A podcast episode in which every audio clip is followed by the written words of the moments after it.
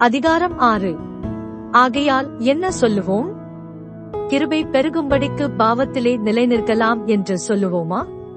கூடாதே. பாவத்துக்கு மறித்த நாம் இனி அதிலே எப்படி பிழைப்போம்? கிறிஸ்து இயேசுவுக்குள்ளாக ஞானஸ்நானம் பெற்ற நாமனைவரும் அவருடைய மரணத்துக்குள்ளாக ஞானஸ்நானம் பெற்றதை அறியாமல் இருக்கிறீர்களா மேலும் பிதாவின் மகிமையினாலே கிறிஸ்து மறுத்தோரிலிருந்து எழுப்பப்பட்டது போல நாமும் புதிதான ஜீவனுள்ளவர்களாய் நடந்து கொள்ளும் கொள்ளும்படிக்கு அவருடைய மரணத்திற்குள்ளாக்கும் ஞானஸ்நானத்தினாலே கிறிஸ்துவுடனே கூட அடக்கம் பண்ணப்பட்டோம். ஆதலால் அவருடைய மரணத்தின் சாயலில் நாம் இணைக்கப்பட்டவர்களானால் அவர் உயிர்த்தெழுதலின் சாயலிலும் இணைக்கப்பட்டிருப்போம். நாம் இனி பாவத்துக்கு ஊழியம் செய்யாதபடிக்கு பாவ சரீரம் ஒழிந்து போகும் பொருட்டாக நம்முடைய பழைய மனுஷன் அவரோட கூட சிலுவையில் அறையப்பட்டதென்று அறிந்திருக்கிறோம். மறித்தவன் பாவத்துக்கு நீங்கி விடுதலையாக்கப்பட்டிருக்கிறானே. ஆகையால் கிறிஸ்துவுடனே கூட நாம் மறித்தோமானால் அவருடனே கூட பிழைத்தும் இருப்போம் என்று நம்புகிறோம். மறித்தோரிலிருந்து எழுந்த கிறிஸ்து இனி மறிப்பதில்லை என்று அறிந்திருக்கிறோம். மரணம் இனி அவரை ஆண்டு கொள்வதில்லை. அவர் மறித்தது பாவத்திற்கென்று ஒரே தரம் மறித்தார். அவர் பிழைத்திருக்கிறது தேவனுக்கென்று பிழைத்திருக்கிறார். அப்படியே நீங்களும் உங்களை பாவத்திற்கு மறித்தவர்களாகவும் நம்முடைய கர்த்தராகிய இயேசு கிறிஸ்துவுக்குள் தேவனுக்கென்று பிழைத்திருக்கிறவர்களாகவும் எண்ணிக்கொள்ளுங்கள்.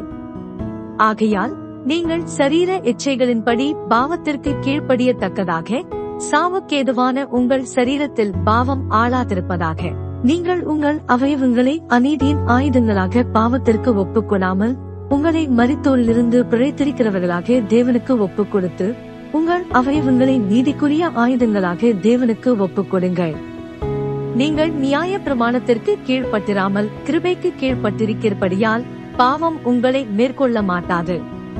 இதனால் என்ன? நாம் நியாய பிரமாணத்திற்கு கீழ்ப்பட்டிராமல் கிருபைக்கு கீழ்ப்பட்டிருக்கிறபடியால் பாவம் செய்யலாமா? கூடாதே.